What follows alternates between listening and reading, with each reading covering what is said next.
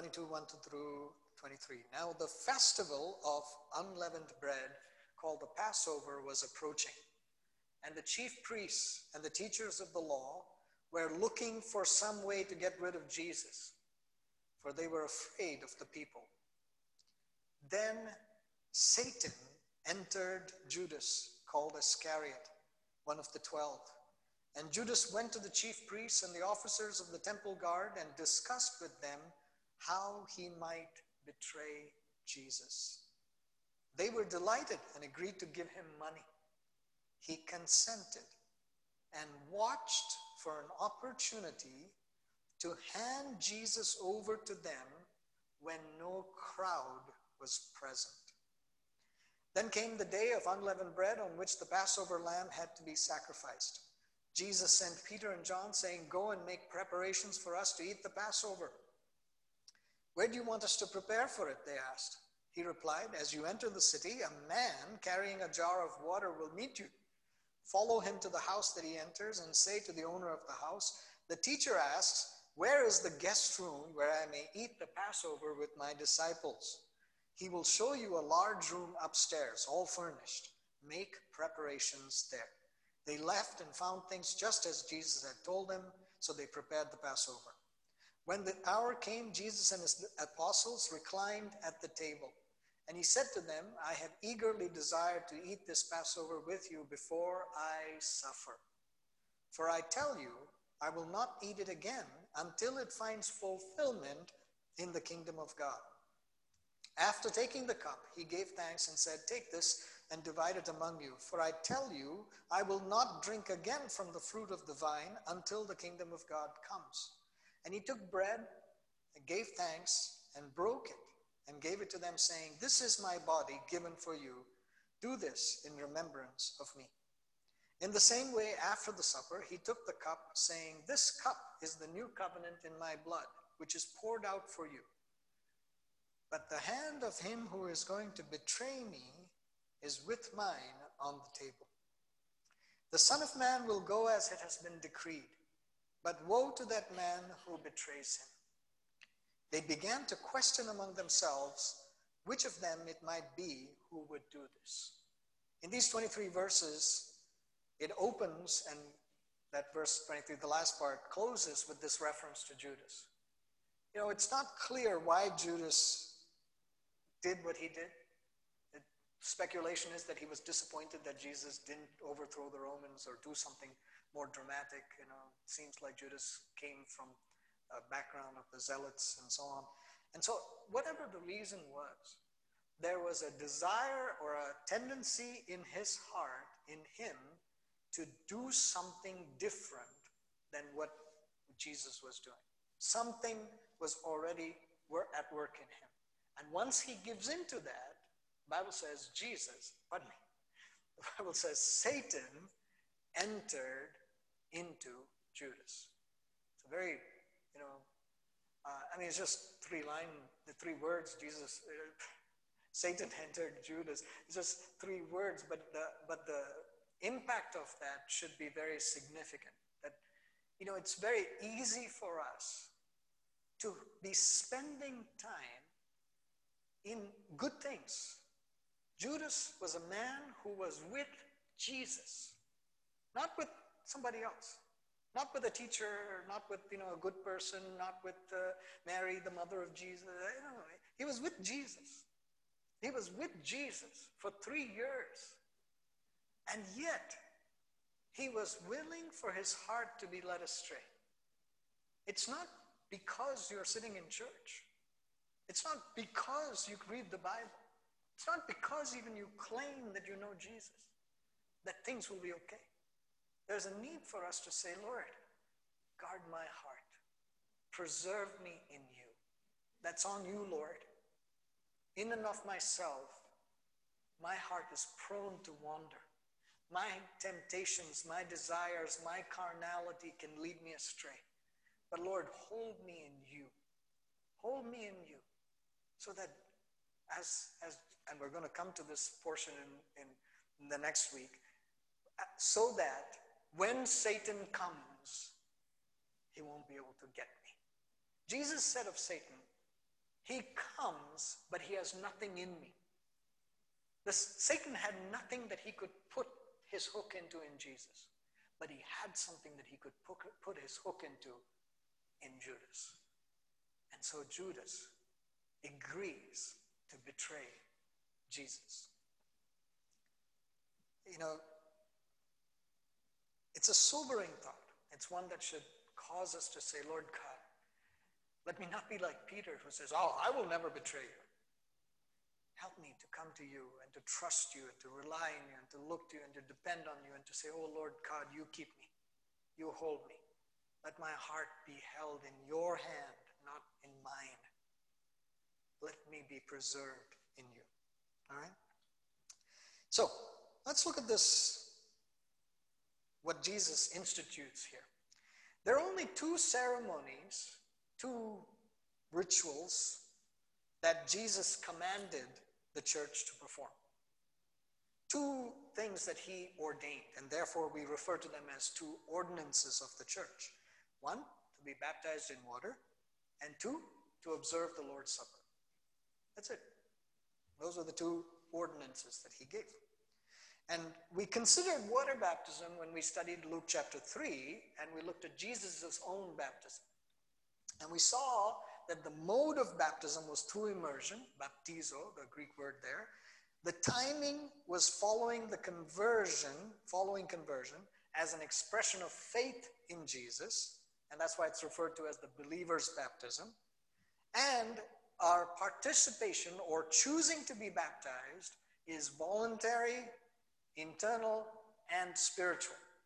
There's a significance and meaning to that. We covered that at that time. But at that time, we also said that based on Paul's exposition in Romans 6 1 through 14 and other scriptures, we saw that prior to the cross, as part of the old covenant, John the Baptist and Jesus' disciples administered a baptism for the repentance of forgiveness, or a baptism of repentance for the forgiveness of sins. After the cross, based on the new covenant, baptism represents dying to self. The old man is put to death. We are buried with Christ and then being raised up from the dead to live a new life in Christ Jesus, Him living in us. that's what baptism is representing. This morning, we're considering the second of those two ordinances, the Lord's Supper. The Lord's Supper was to be observed, or is to be observed, repeatedly throughout our Christian lives as a sign of continuing in fellowship with Christ and the body of Christ, which is the church. So, which brings us to this first point. The Lord's Supper is the fellowship of all believers. Now, let me make this point. A right adherence and an understanding and having sound doctrine about the Lord's Supper is vitally important. The bread and the wine, or the bread and the juice as we would have it, they do not change in substance and become the body and blood of the Lord. This is a concept called transubstantiation. The body and blood of the Lord don't coexist with the bread and with the wine.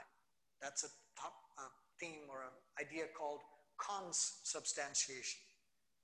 It is very clear from the word that the bread and the juice, the wine, are symbols that represent the sacrifice of the Lord the offering of his body and his blood for our sins.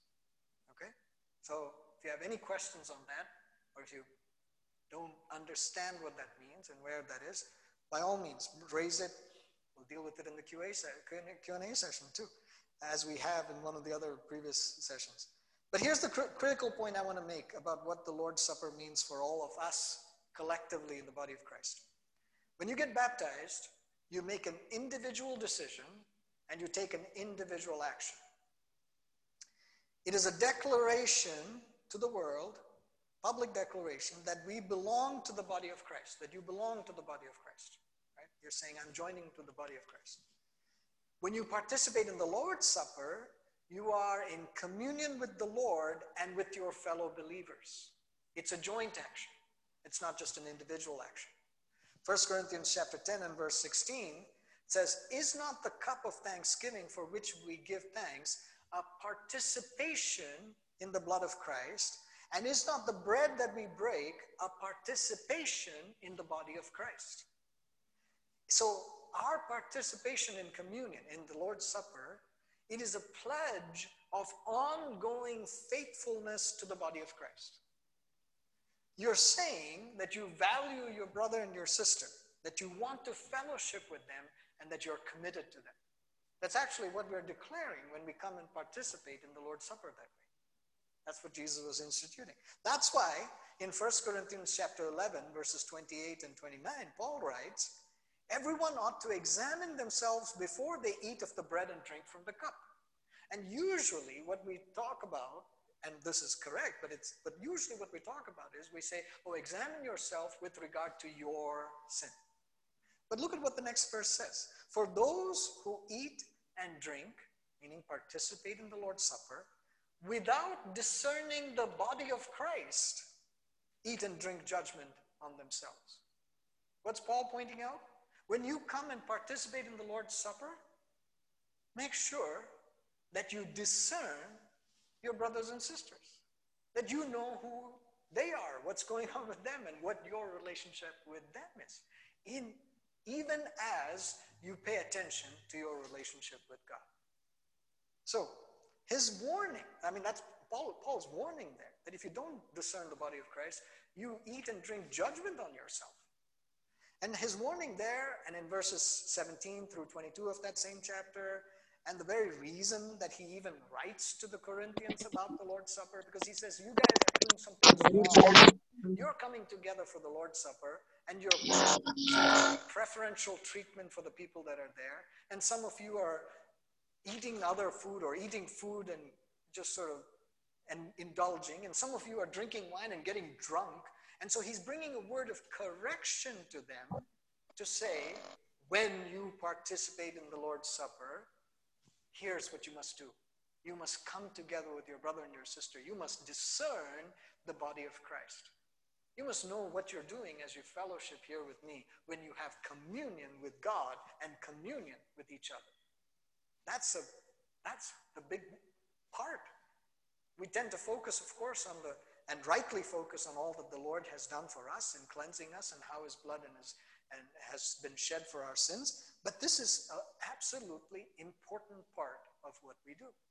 You know, in fact, in Matthew chapter 5, verses 23 to 24, it says, Therefore, if you're offering your gift at the altar and there remember that your brother has something against you, leave your gift there in front of the altar. First go and be reconciled to your brother, then come and offer your gift. It's not a specific reference to the Lord's Supper, but you understand the concept. In Mark, similar kind of thing. And when you stand praying, Mark 11, 25, when you stand praying, if you hold anything against anyone, forgive him so that your Father in heaven may forgive you your sins. So when we come together in the Lord's Supper, we need to come and participate in a way that allows us to be in communion with our brothers and our sisters. It is very ironic then that instead of uniting in communion, many times in the church, we have divided over how often we should have communion, who should administer it, when should it be administered, and judging whether somebody is worthy to participate or not. We have divided on these things rather than united in the Lord's Supper. And so we have an opportunity in participating in the Lord's Supper to join with our brothers and our sisters in unity of worship, in receiving the same forgiveness of sins as they are. We're coming, we're coming to the cross together, and the, and the ground is level there. It's not that person is more sinful than me. They need the communion. They, they definitely need to participate. No, no, we come together and we say, Lord, we are equally equally needing to be cleansed, to be forgiven, to be received in you. And we come to the Lord and we are able to worship together. We come to Him and celebrate together the grace of God that has been poured to us, that has been given to us. Not because we were deserving of it, not because we merited it, but jointly we can say, oh, when I come to that table and I celebrate and I participate, oh, thank God that we're both, we're all forgiven.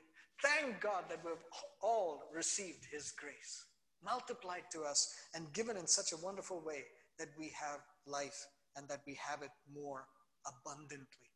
So, praise God that the Lord's Supper gives us an opportunity, provides for us an opportunity to fellowship with our brothers and our sisters, to come together in the name of the Lord Jesus. The Lord's Supper also reminds us of the past. You know, in, um, in Luke chapter 22, what we just read in verse 19, it says, Jesus took bread, he gave thanks, and broke it. And he gave it to them, saying, This is my body given for you. Do this in remembrance of me. Jesus uses these elements, these, this body and the wine, uh, this bread and the wine, to instruct us about the cross. He's, he's prepared. He, now, clearly, it's not his literal body. He hasn't even died, right? But he's pointing to the cross.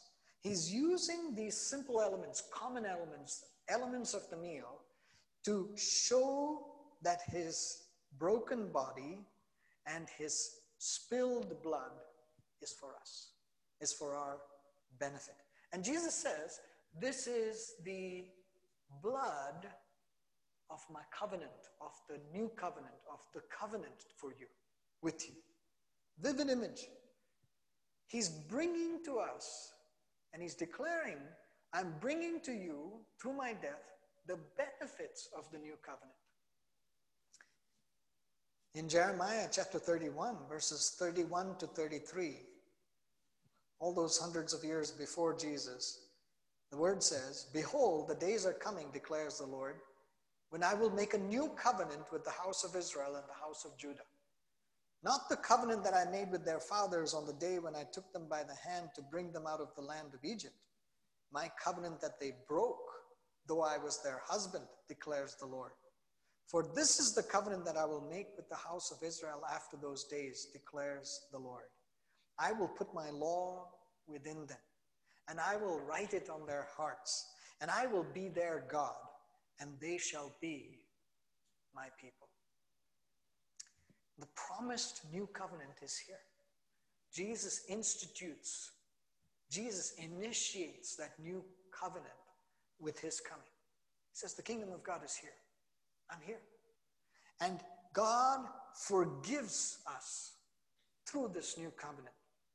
It has the better priest, not the high priest of the Old Testament that was offering the sacrifices but then had to offer a sacrifice for his own sin. But it has the better priest, the one who was without sin, who's able to offer the perfect blood sacrifice of his own, of his own blood so that we may be cleansed and be renewed and be forgiven. The blood of the sacrifice and the better sacrifice, the better high priest and the better sacrifice allows us now to be saved. We're not held in bondage to our sin. We're not any longer condemned. We've been brought into new life. We've been brought into this new relationship, this new covenant. It is a joy, it's a privilege for us. And so, this new covenant in that, we have been given this in the observance of the Lord's Supper. And just as we saw in the book of Joshua and in other scriptures, where God institutes memorials, this Jesus in this Lord's Supper is instituting a memorial to the new covenant.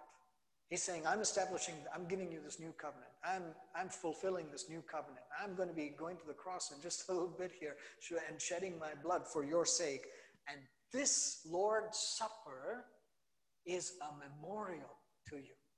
It is to remind you of what I have done, what I have accomplished in the past, right? For, for each one of us.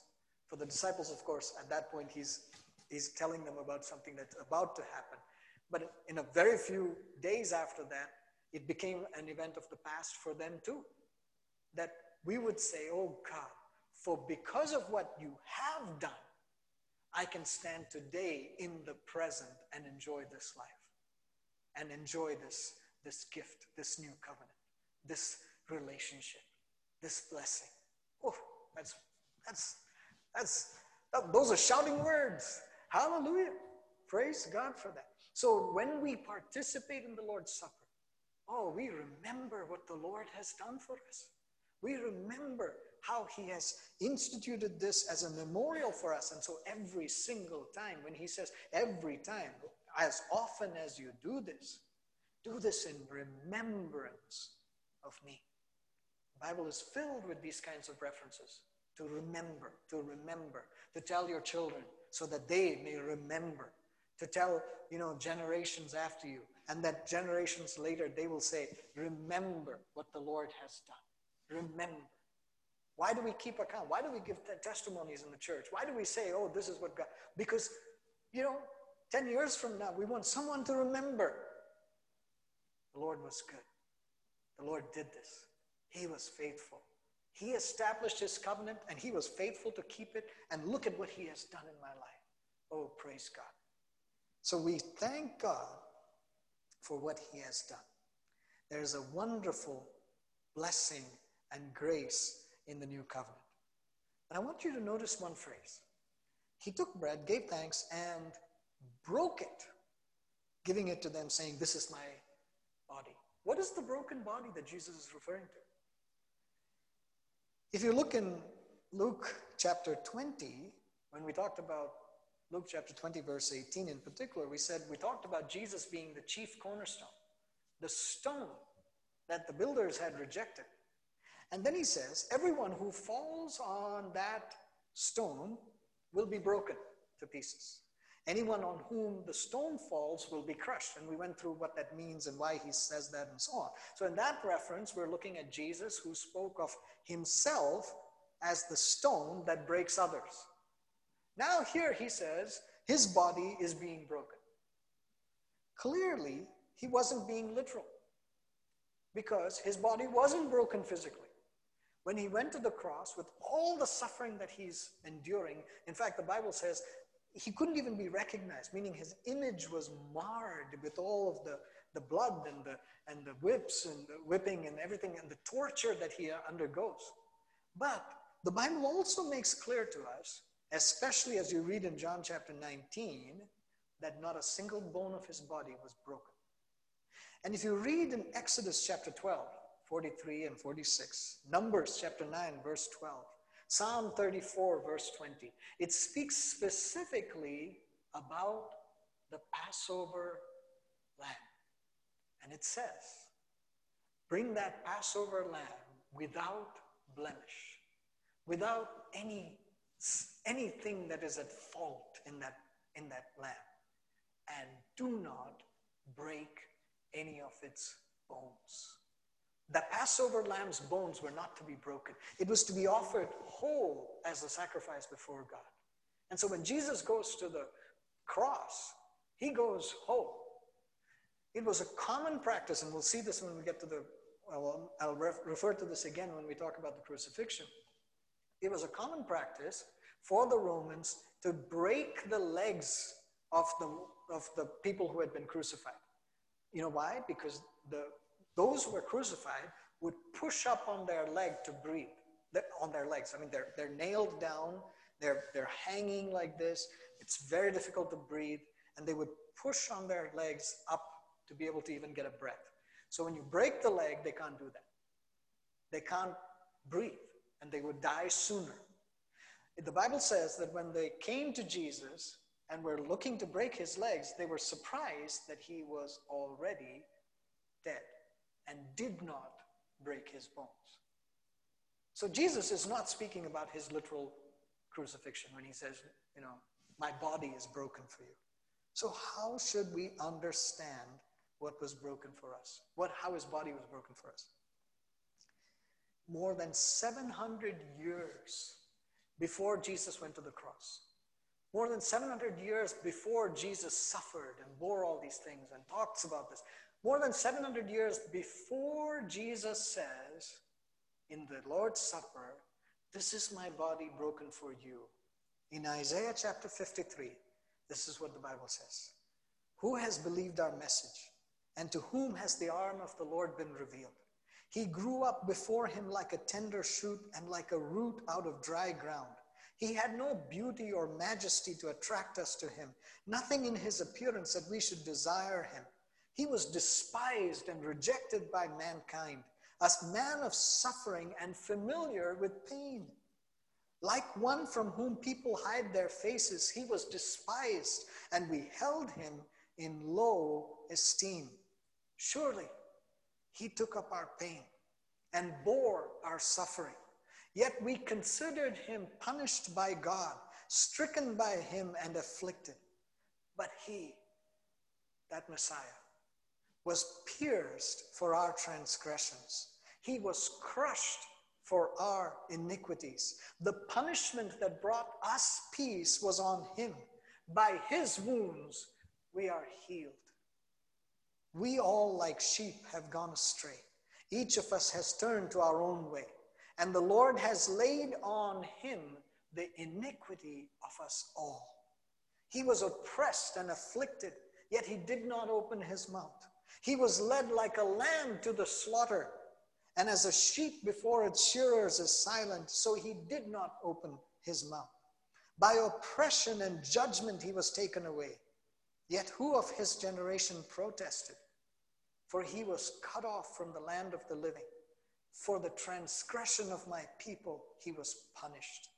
He was assigned a grave with the wicked and with the rich in his death, though he had done no violence, nor was any deceit in his mouth.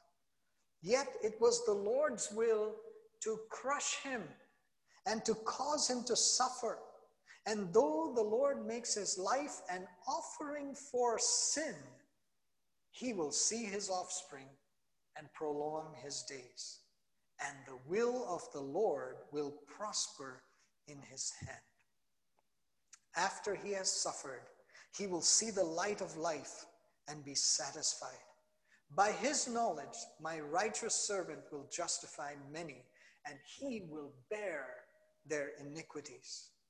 Therefore, I will give him a portion among the great and he will divide the spoils with the strong, because he has poured out his life unto death and was numbered with the transgressors. For he bore the sin of many and made intercession for the transgressors. As we participate in the Lord's Supper, we're accepting, we're believing that the entire suffering and death of Christ was for us. As we participate in the Lord's Supper, we see with our eyes and we participate in that physical bread and that cup, and we know for certain that there was a physical body on that cross, that Jesus Christ became a real human being and poured out his blood for our sake, was broken so that we could not, we do not need to suffer this, this punishment, this, this eventuality of sin.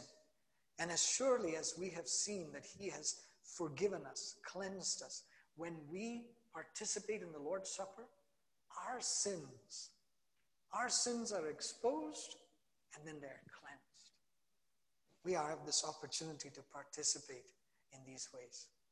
So, as we participate in the Lord's Supper, our hope that one day we will live with Christ is made more certain. But here's the thing I want to point out to you this morning. When Jesus says, This is my body broken for you, he knows that we live in a broken world. He knows that we live amongst broken people. He knows that we break. Things affect us. Things break us. We come to God many times because of our own sin with a broken heart a broken and a contrite heart. But Jesus, who says, This is my body broken for you, knew all of that. He took all those iniquities on himself. He took all those sins on himself. He took all of our transgressions on himself. So when he says, This is my body broken for you, he's saying, I know, I know, I know. I understand. I know that you are living where you are and you're living how you are. But I have given my life for you. So praise God. Thank God that Jesus' body was broken for us. Thank God that He understands our brokenness. Thank God that because of what Jesus did in the past, our present has been transformed. Thank God that we don't have to remain broken. We don't have to remain in our transgression. We don't have to remain in our sin. We don't have to remain in our iniquity. Thank God that He paid the price to restore us and to give us a hope and a future. The Lord's Supper reminds us of the past, and the Lord's Supper prepares us for the future. 1 Corinthians chapter 11 verse 26 says, "For whenever you eat this bread and drink this cup, you proclaim the Lord's death until he comes." Every time we participate, we're saying, "Oh God, I thank you for what you did. I thank you for your death. But I thank you that this is confirmation. This is affirmation. This is my confidence that you will return, that you're coming back for me as part of the bride of Christ, as part of the body of Christ. Oh God, thank you. We look forward with great anticipation every time we participate. We're saying, Oh God, thank you. The greatest hope we have for the future is that one day Jesus will return and that we will be joined with him for eternity The greatest hope we have is that Jesus will be joining us to Him. He's preparing us. And did you notice that when Jesus speaks of that, He anticipates another meal? He anticipates, oh, that Lord's Supper with Him. He says that we will, that He will not drink this cup again until he comes, until he consummates the kingdom of God, until he comes in the coming kingdom with his people. He says that we can look forward to that. He says, I, I, I, won't, I won't drink of this wine, I won't the fruit of this vine until I celebrate this with you in the coming kingdom. So every time you participate in the Lord's Supper, oh, you can look forward and say, oh, there's, a, there's another, there's another there's another meal coming. You know, you go to a good restaurant, you have a good meal, and you say, oh, next week again, I'm going to come back. And you look forward to it. Or you order food from there. And you say, oh, I remember the last meal that I had there. Oh, I'm looking forward to eating there. Maybe already you're thinking of lunch today. And you're thinking, I know what I'm going to have today.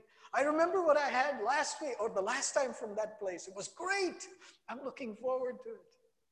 But you know what? When we participate in the Lord's Supper, oh, what a joy. What a, what a, what a thrill that we would say, oh, God, I'm looking forward. I'm looking forward to that next meal. I'm looking forward to being with you in eternity. What a joy. Oh, I mean, when we participate in the Lord's Supper with all these truths, oh, just, oh, just bubbling up inside us. Oof. Isn't it great? You have three more weeks. Prepare, prepare. Just be prepared. The next time we come together in the Lord's Supper, oh, what a joy, what a privilege, what a blessing. We are looking forward to the great marriage supper of the Lamb when the entire church is gathered together to boast in that great saving work of Christ. Revelation chapter 19, verses 6 through 9. We read of this great multitude gathered together from all the nations of the world, from all time, gathered together to celebrate this Lord's Supper. That we will rejoice and exult with him in glory. Oh, praise God. What a thought. What great anticipation. And so this morning, I want to challenge you, I want to encourage you that you respond by receiving the body and blood of the Lord. Oh, he said, Here, this is for you. And it wasn't just for those 12 disciples, it wasn't just for a select few. Because later on, like we read in, in 1 Corinthians, when Paul is explaining to the Corinthians, Paul says, For I am telling you what I received from the Lord.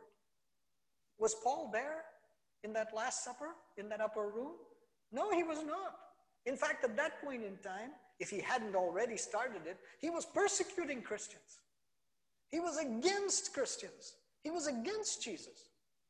But he says, Jesus has shown to me what I am sharing with you. That means when Jesus spoke to Paul, Jesus felt that this, this communion was so important that he would have to tell Paul about it and say, make sure to tell others. Make sure to have them participate. Make sure that there's the fellowship of the believers, that you are discerning the body of Christ. And so when Paul speaks of these things, he says, Oh, what I received, I'm passing on to you that the Lord has given us his body and his blood. We receive it, we participate in it. We say, Oh, God, thank you. Thank you. Thank you. And this morning, I want to challenge you that you would apply this word that I'm speaking to you and the word that we've heard before from Luke 3 to obey the Lord's ordinances. That you would truly obey these two ordinances of the Lord. That you would be obeying his command for baptism and you would obey his command for the Lord's Supper. That you would participate knowing what it is and the truth behind it and the, and the power behind it and the glory behind it. But you would participate in both. Now, let me make this one point. If you are unable to join with others in the body of Christ, the Bible doesn't restrict you from participating at home. Your family, go ahead. If you're by yourself, go ahead. Do it. The Bible doesn't require somebody else to administer it. We do it as a practice and as a way to come together and to be led and so on. If you if you are led of the Lord or if you feel that need and you say, Oh God, I want to participate. Oh Lord, I'm just reminded of your of the Lord's Supper. Go ahead, participate. Do it. Because what he wants to accomplish through it, what he's doing in our lives through it, is more important than whether there's 20 people or not. And so participate. Obey the Lord's commands. Be engaged in every single way. Let the Lord's Supper, what He instituted for us more than 2,000 years ago, oh, let it be a joy in your life. Let it be strength and encouragement. Let it be a reminder of the past and hope for the future. Heavenly Father, we thank you for your grace and your mercy in our lives.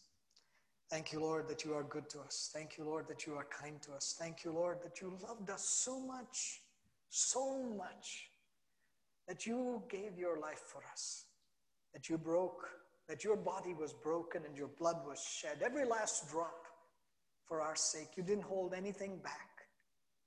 You gave it all for us.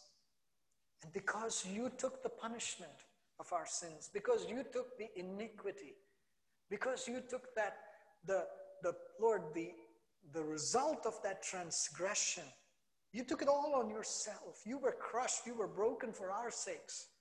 Thank you, Lord, for that. Thank you, Lord, for that. Father, I thank you that it's not up to us. It's not our good behavior. It's not our diligent practice of rituals or anything else. It's not our, Lord, what we can do or think or say.